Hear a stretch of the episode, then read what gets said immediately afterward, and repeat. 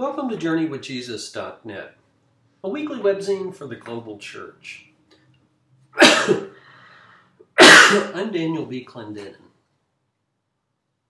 My essay this week is called The Backward Life of Lenten Spring. it's based upon the lectionary readings for Sunday, March 25th, 2012, the fifth Sunday in Lent. This week marks the official beginning of spring. Warmer days are overtaking winter darkness. My neighbor's cherry trees have blossomed, and I've noticed more birdsong with my early morning coffee. The Welsh, Welsh physician and poet Henry Vaughan, 1621 to 1695, described this magical time of year in one of my favorite poems. It's called The Revival. Unfold, unfold, take in his light, who makes thy cares more short than night. The joys which with his day star rise, he deals to all but drowsy eyes. And what the men of this world miss, some drops and dews of future bliss. Hark how his winds have changed their note and with warm whispers call thee out.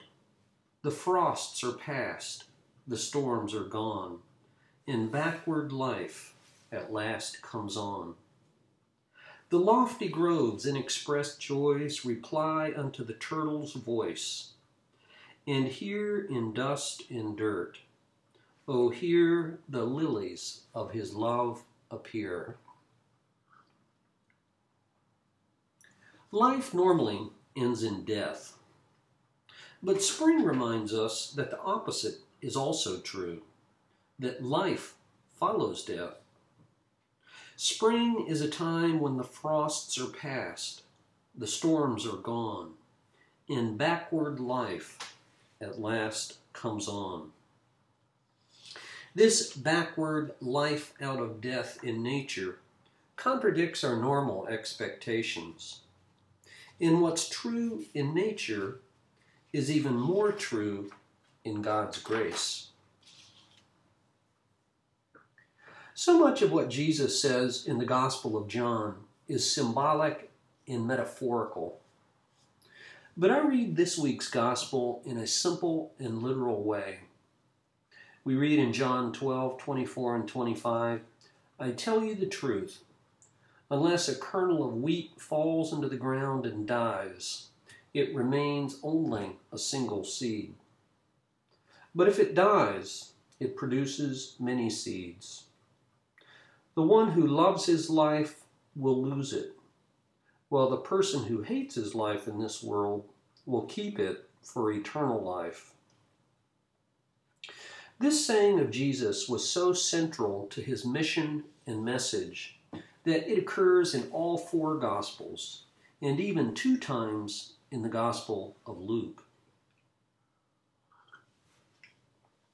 During Lent, Christians typically give up something as an outward expression of an inward transformation.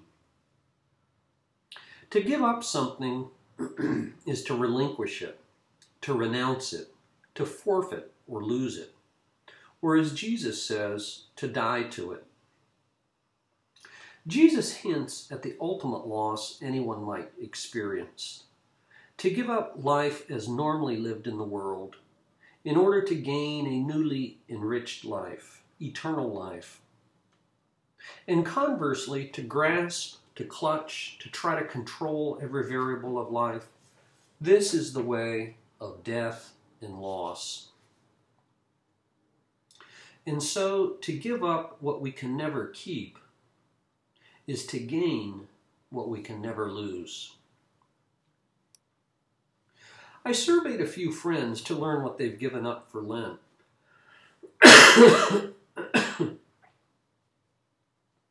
One gave up his addiction to evening sweets. Another gave up alcohol. A third friend recalled how, as a child, his mother was quite strict at Lent. None of the meals they ate during Lent included any animal products. I also read about a scholar whose spiritual director advised him to give up reading for Lent. A physicist friend spoke of his loss of identity when he took a job in industry. And another faculty friend going through the tenure prospect process spoke with candor about an idolatry in himself, about his position, a grasping after security that he wished to relinquish. It's easy to deepen these disciplines of loss, death, and renunciation. Some losses are voluntary, like giving up a lifelong dream, a bitter memory, a past failure, anger at parents or children, my expectation of others, plans for the future, or a broken friendship. Maybe I need to relinquish my obsessive attempts to control, which are really only thinly veiled forms of anxiety over time, money, and reputation. I wonder how Peter gave up what must have been unbearable regret at denying Jesus, especially after he boldly denied that he would ever deny him. How did he move on? Or how did Paul let go of the knowledge that he had helped to murder Christians and to persecute the church? Still, other losses are involuntary, like the death of a loved one, sickness, injury, or getting fired from a job. A few years ago, I read a book by the Benedictine nun Joan Chittister. It's called Scarred by Struggle, Transformed by Hope. She observes how experiences of loss bring great pain. Such pain can be intensely private and personal. Deep losses, she says, hurl one into an inner storm of strange forces. God's call, says Chittister, is that we move from isolation to independence. That we recognize that life is richer than any single loss. This struggle and pain of giving up something, says Chittister, is an unsparing lesson, but a necessary gift. She cultivates, she counsels Christians to cultivate two virtues. The first virtue is detachment or indifference. This is the recognition that there's not only one way to live life, and conversely, the affirmation that all of life in its many stages are gifts with possibilities for joy. In detachment, we let go of something we give up the propensity to clutch and hoard. When we lose or relinquish something, we remain confident that God is a loving Father who knows what we need and who has other good and even better things to give us. to give up something is not a zero sum game in which there is only further and further loss. Rather, it is to give up one thing, even good things, to gain something greater. I like what Chittister says. Detachment based on negation rather than an awareness of endless abundance is not a solution. Detachment frees me to grow in the second virtue, that of discernment. In discernment, God helps me to see and weigh different options, to exercise judgment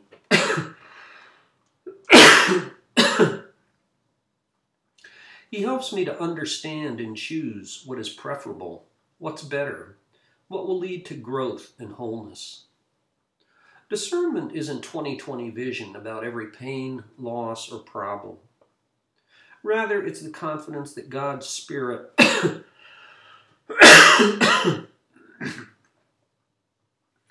Paraclete who was called alongside to encourage and counsel me, will help me to see and act wisely as best as might be humanly possible.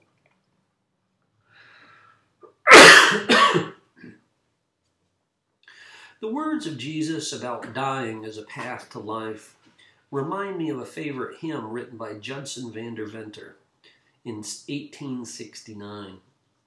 Here are the first and last stanzas from All to Jesus I Surrender.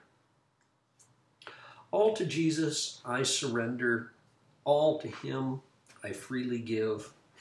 I will ever love and trust Him, in His presence daily live. All to Jesus I surrender, Lord, I give myself to Thee. Fill me with Thy love and power. Let Thy blessing fall on me.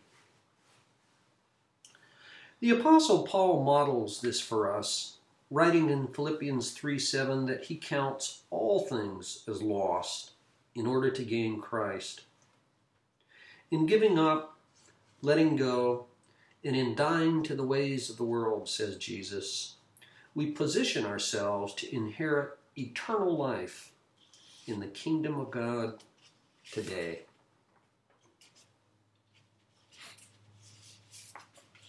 Our book review this week is actually a combination book and music review by our music editor, Dave Werther. The book is called Satan is Real The Ballad of the Louvin Brothers. It's written by Charlie Louvin with Benjamin Whitmer. Igniter Literary Group 2012. And the CD that goes with it is called the Louvin Brothers Satan is Real. Interestingly, it was originally released way back in 1959. A combination book music review by David Werther. In his memoir, Satan is Real, Charlie Louvin credits his mother for teaching him and his older brother Ira to sing. Among the songs they learned from her was Mary of the Wild Moor.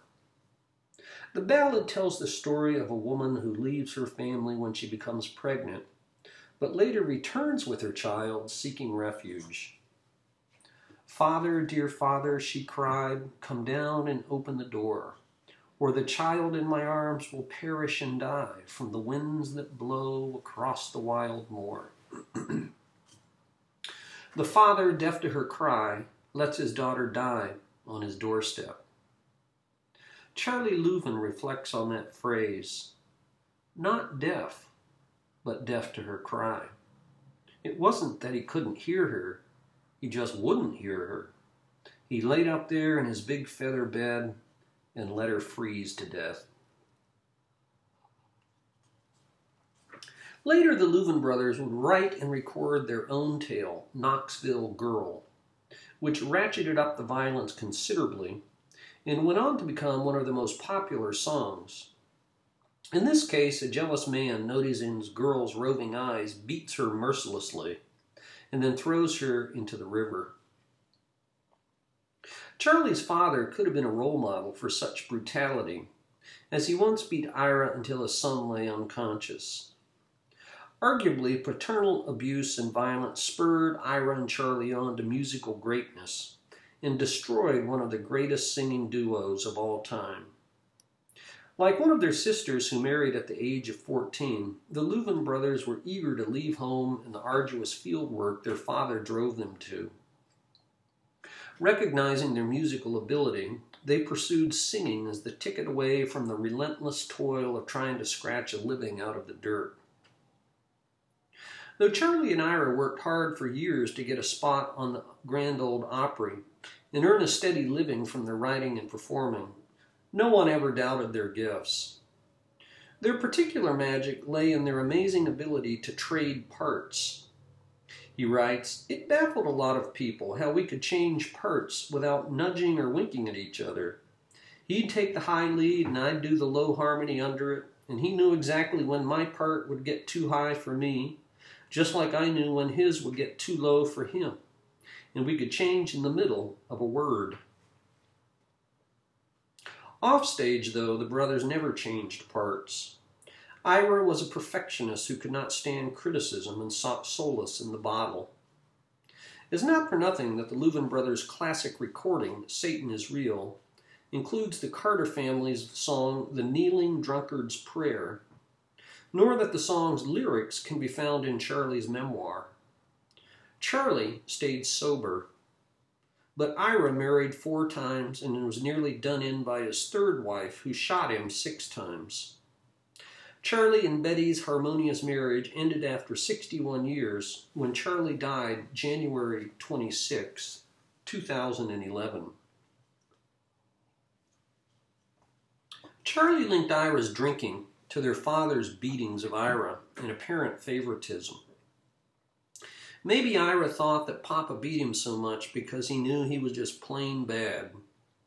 Or maybe it was just that Ira understood how unfair it was that he was the main target of Papa's beatings. So he spent the rest of his life trying to spit in Papa's eye. He knew what Papa thought of alcohol. Ira's drinking and violence led to the demise of the Louvin brothers, and so perhaps the father who inadvertently launched their career sowed the seeds that ended it. Their reputation soured, and Charlie, tired of his brother's drunkenness, sought a solo career, going on to become a very successful artist in his own right. Thankfully, the duo lasted long enough to record their classic, Satan is Real.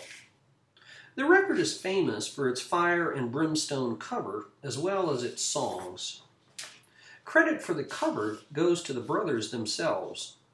Charlie removed his son's Lionel train set from a sheet of plywood they used to make the 16 foot image of Satan. The brothers collected old tires and took them to a nearby rock quarry. When it came time for the shoot, they doused the tires with kerosene and got more of a conflagration than they had bargained for. Even the rocks began to explode. Of the 12 songs on the recording Satan is Real, six are Louvin Brother compositions, including one called The Christian Life, a song Roger McGuinn and Company featured on the Byrds' first country recording, Sweetheart of the Rodeo, and the title track. The song features a recitation in which Ira reminds the listeners that they can't pick and choose their bits of theology. If God is real, so is Satan. If God is real and every good gift is from Him, then the beautiful blending of the brothers' voices testifies to that reality. Peter Kreeft once argued for God's existence as follows There is the music of Johann Sebastian Bach, therefore there must be a God. In our culture, in which there's a strong interest in Americana and traditional music, one could make a persuasive argument substituting there is the singing of the Louvin brothers for the argument's premise about Bach.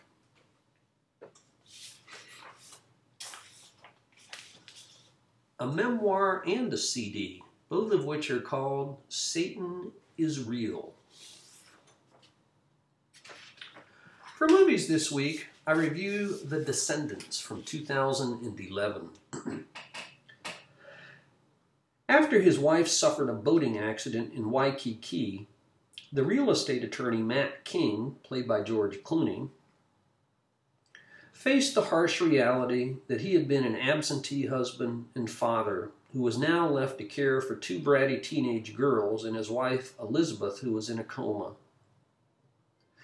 To complicate matters, Matt was also the trustee of 25,000 acres of pristine and undeveloped land on Kauai, worth about $500 million. And you can bet that everyone had an opinion about whether and to whom to sell that land, which had otherwise been in the family for generations. Finally, Matt learns that his wife Elizabeth had cheated on him. This film garnered five Academy Award nominations, including Best Picture. But this multi layered plot didn't work for me. Only the consequences of his wife's affair received any meaningful development, and much of that seemed unreal to me. Nor did the teenage humor work with the otherwise tragic storyline. Never mind that most of it was scatological and not even funny. Finally, a surprise ending about the disposition of the land raised a new issue that was also undeveloped and which had no basis in anything that preceded it. But the film stars George Clooney. So there you go. The Descendants from 2011.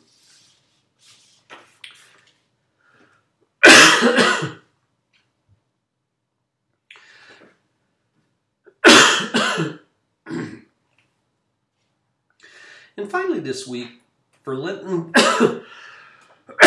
excuse me, for Lenten poetry, we go back to the fourth century in St. Ephraim of Syria. It's simply called Lenten Prayers. O Lord and Master of my life, take from me the spirit of sloth, despair, lust of power, and idle talk, but grant rather the spirit of chastity, humility, patience, in love to thy servant. Yea, O Lord and King,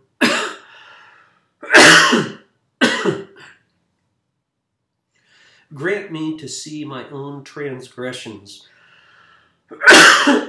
and not to judge my brother.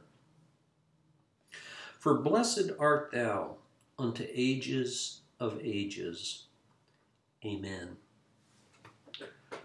Thank you for joining us at journeywithjesus.net for Sunday, March 25th. I'm Daniel B. Clendenin